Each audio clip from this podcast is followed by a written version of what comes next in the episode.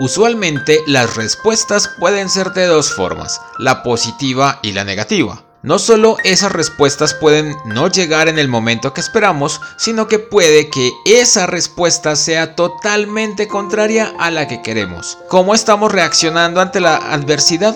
Pensando en eso, hoy quiero regalarte la perla del día. Hemos estado hablando de planear, de convertir nuestros sueños en acciones que podamos conseguir y de esa manera ejecutarlos y lograrlos, porque muchas veces esos sueños se quedan solo en el deseo y luego, sin hacer nada, nos sentimos frustrados porque los sueños nunca se consiguen. Sin duda, el primer paso lo podemos lograr.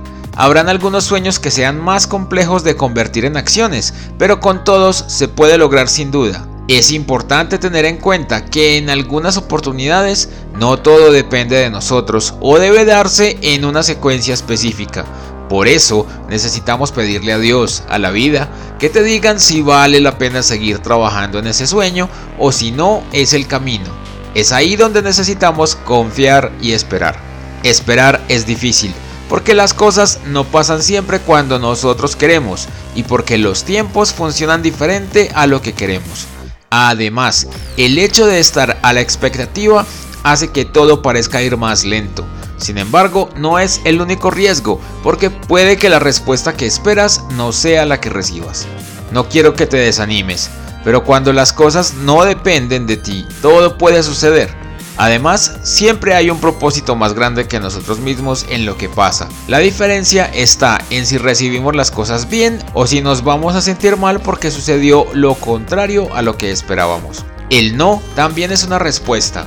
En definitiva, es la menos agradable porque suele estar relacionada con que no tendremos algo, con que no podremos hacer, con que no llegaremos. Durante toda la vida hemos estado condicionados a que recibir un no es algo terrible es como si se nos acabara el mundo y probablemente tiene muchas más cosas buenas que trágicas. Te pongo este ejemplo simple. Llevas un tiempo haciendo méritos para ser ascendido en el trabajo. Te has quedado tiempo extra y has mejorado tus resultados, lo que ha permitido que el equipo en el que estás reciba reconocimientos. Sin embargo, a la hora de elegir a esa persona que ocupará el cargo, deciden traer a alguien de afuera que no conoce el negocio como tú o que sencillamente no ha hecho los mismos méritos según tu opinión.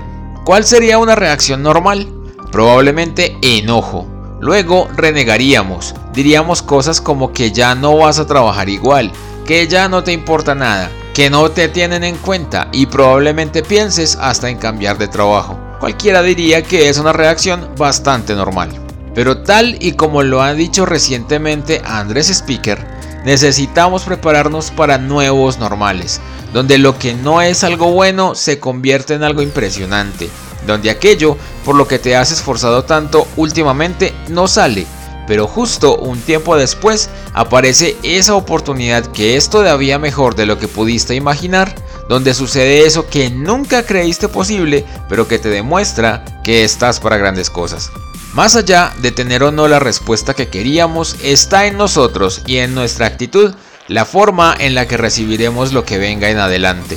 Podemos volvernos más negativos cada vez y creer que el universo conspira en nuestra contra, o, por el contrario, podemos sonreír y confiar en que aquello que vendrá será grande y nos permitirá llegar todavía más lejos de lo que creímos una vez. No lo olvides, decisiones determinan destinos. Gracias por escuchar la perla del día. Recuerda que puedes buscarla en Spotify y compartirla con todos tus amigos. Nos volvemos a escuchar el próximo sábado. Recuerda que este año nos escuchamos tres días a la semana. Hasta la próxima.